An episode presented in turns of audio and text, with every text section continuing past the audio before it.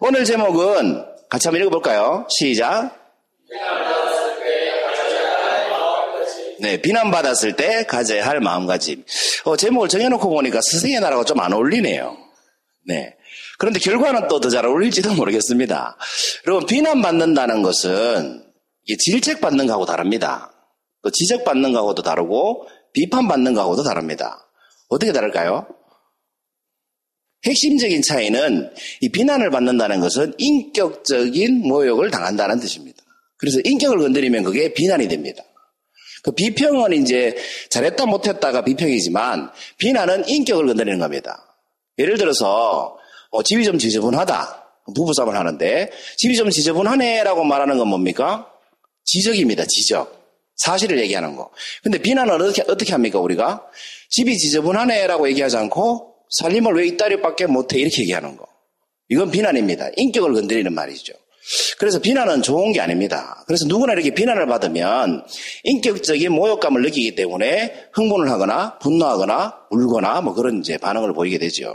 그랬을 때 우리가 어떤 마음가짐을 가져야 되느냐를 이제 제가 알아봤는데 원래 공지되기는 마음 자세라고 공지가 됐을 겁니다. 그런데 마음 자세를 제가 맞춤법 사전에 넣어보니까 틀린 말이라고 나오더라고요. 마음가짐이 바른 표현이라고 해서 마음가짐으로 바꿨습니다. 그 어떤 마음가짐을 가져야 되느냐? 간디의 일화를 들려드릴 테니까 들어보시고 한번 생각해 보시기 바랍니다. 간디가 영국에서 유학을 할 때였는데 피터스라는 교수 밑에서 이렇게 공부를 한 적이 있습니다. 그런데 그 피터스라는 교수가 간디가 이제 유색 인종이니까 굉장히 이렇게 멸시를 했죠. 깔보고 얕보고 그랬었습니다. 하루는 이제 간디가 점심을 먹으려고 이제 테이블에 앉아 있는데 식당에서 이 피터스라는 교수가 옆자리에 탁 앉더니 간디 보고 이렇게 얘기하는 겁니다. 아주 그 아니꼽다는 표정을 지으면서 이렇게 얘기하는 겁니다. 이보게 돼지와 새가 함께 식사하는 법은 없네 라고 했습니다. 비난한 거죠. 간디를 뭐 취급한 거예요? 돼지 취급, 돼지 취급한 겁니다. 자기는 새고 간디는 돼지라는 거죠. 여러분 같으면 뭐라고 대답하시겠습니까? 우리 나정현 선생님께서 기한이 앞에 가가지고 이보게 돼지하고 새는 같이 식사하는 법이 없네. 이렇게 얘기하면 우리 기한 씨 뭐라고 하시겠습니까? 네, 나이는 많으시고, 열은 억수로 받고, 대답은 뭐라고 하시겠습니까? 당황스럽죠? 네, 이럴 때는 묵비권 행사하는 게 낫습니다. 네. 대답 안 하셔도 됩니다. 네. 네. 편집해야 되니까 질문 안 하셔도 됩니다. 네. 이렇게 묻는 거예요. 근데 간디가 이렇게 대답을 했답니다. 걱정하지 마십시오, 교수님. 제가 다른 자리로 날아가겠습니다. 교수님이 굉장히 열받았겠죠. 그래서 다음에 한번 걸리기만 걸려봐라 하면서 복수심에 불타고 있습니다. 그러다가 이제 시험 기간이 된 거예요. 이제 시험을 치면, 간디가 시험을 치면 이제 엿을 먹여야지 하면서 교수님이 별로고 있었습니다. 그런데 간디 시험 성적을 보니까 만점에 가까운 거예요. 그러니까 할 말이 없잖아요. 그래서 교수님이 간디를 불러다 놓고, 어, 이런 식으로 물어봅니다. 여보게, 길을 가다가 돈자루와 지혜자루가 떨어져 있다면 어떤 자루를 죽겠는가? 한 자루밖에 죽을 수가 없다네. 라고 물어봤습니다. 여러분 같으면 뭐라고 대답하시겠습니까? 지혜 자루, 돈 자루, 돈 자루, 네. 돈, 돈 많으시잖아요. 돈 자루. 어, 얼마냐에 따라서 틀리다. 하, 이러면 분위기가 또 이렇게, 이게 다른 길로 샌단 말입니다. 제가 그냥 대답을 드릴게요. 간디는 돈자루라고 했답니다, 돈자루. 그랬더니 교수가 아주 또 아니꼽다는 눈으로 나 같으면, 어? 지혜 자료를 선택했을 거네. 이렇게 얘기했어요. 그랬더니 간디가 뭐라고 대답했을까요? 이렇게 대답을 했답니다. 뭐 각자 부족한 것을 선택하지 않겠습니까? 라고 했답니다. 교수님이 거의 이제 히스테리 상태에 이제 빠졌습니다. 히스테리 뭔지 아시죠? 이거 신경 과민증 같은 거. 건드리면 폭발하는 상태. 그리고 이제 이성적 판단을 잘 할 수 없는 이제 히스테리 상태에 빠진 거예요. 그래서 간디 시험지에다가 홧김에 이렇게 써버렸습니다. 이디엇이라고. 멍청이. 채점도 안 하고.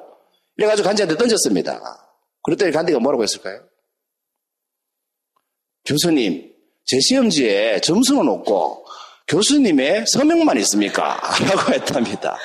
교수님 거의 돌아가실 지경이었을 겁니다. 자, 여기까지 간디의 일화를 말씀드렸는데, 오늘 향기노트 제목이 뭐였습니까, 여러분?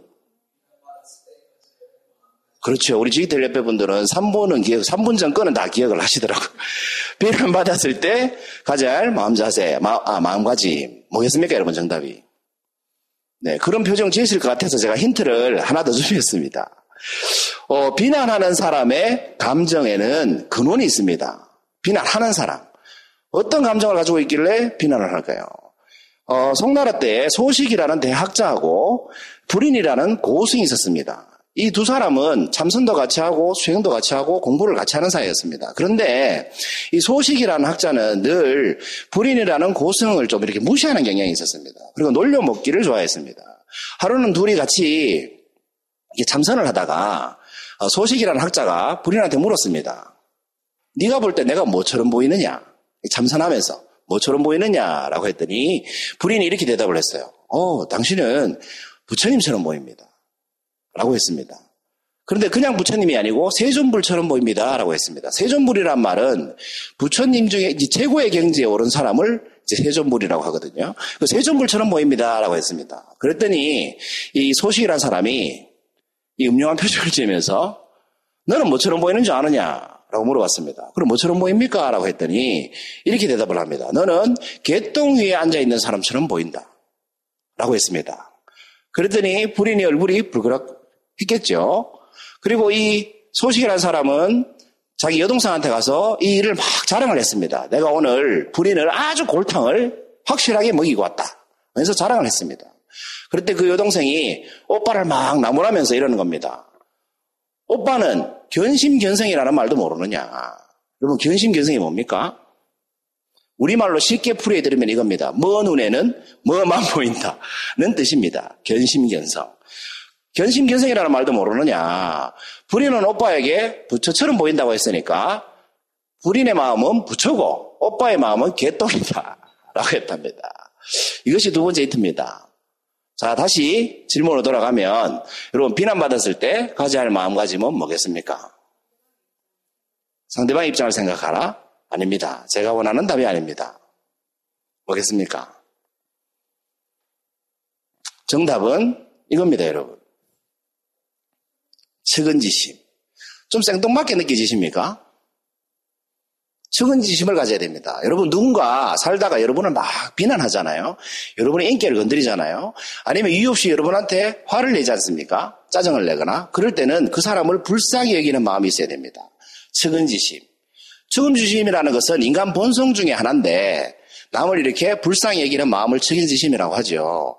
이게 맹자가 성선설을 주장했잖아요. 그 성선설을 주장할 때 사람이 가지고 있는 네 가지 마음을 근거로 성선설을 주장했는데 사람은 누구나 본성적으로 불쌍한 사람을 보면 불쌍히 여기는 측은지심이 있다라고 했습니다. 그렇기 때문에 사람은 선하다라고 얘기한 거죠. 이게 사단 중의 하나라고 하는데 왜 불쌍히 여겨야 되느냐를 아는 게 중요합니다. 보세요 여러분 방금 제가 뭐라고 그랬습니까? 견심견성이라고 그랬죠. 누가 여러분한테 분노하거나 짜증을 내면 그 사람은 어떤 삶을 살고 있다는 뜻입니까? 화나는 삶을 살고 있습니다. 짜증나는 삶을 살고 있습니다. 누군가 여러분의 인격을 모독하잖아요? 그 사람은 어떤 삶을 살고 있습니까? 인격적으로 굉장히 낮은 상태의 삶을 살고 있습니다. 피테서란 교수는 간디를 무시했죠? 왜 무시했습니까? 간디의 인품보다 낮은 인품을 가지고 있기 때문에 무시하는 겁니다. 그렇지만 간디의 인품은 어떻습니까? 더 높은 인품을 가지고 있으니까 화내거나 분노하거나 짜증내지 않고 그렇게 받아칠 수 있었던 겁니다. 그러니까 여러분 살다가 누가 여러분의 인격을 건드리는 비난을 막 해대면 아이고 불쌍해라 네 삶이 그렇구나 이렇게 생각하시면 내가 상처받을 일이 없죠. 그리고 내가 누군가에게 상처 줄 일도 없습니다. 그리고 파출소 갈 일도 없을 거고 경찰서 갈 일도 없을 겁니다. 그러니까 여러분 누가 여러분을 비난하면 어떤 마음가짐? 측은지심을 가지십시오. 그러면 삶이 좀 더 향기 날 수 있을 것 같습니다. 서른 두 번째 향기 노트입니다. 감사합니다.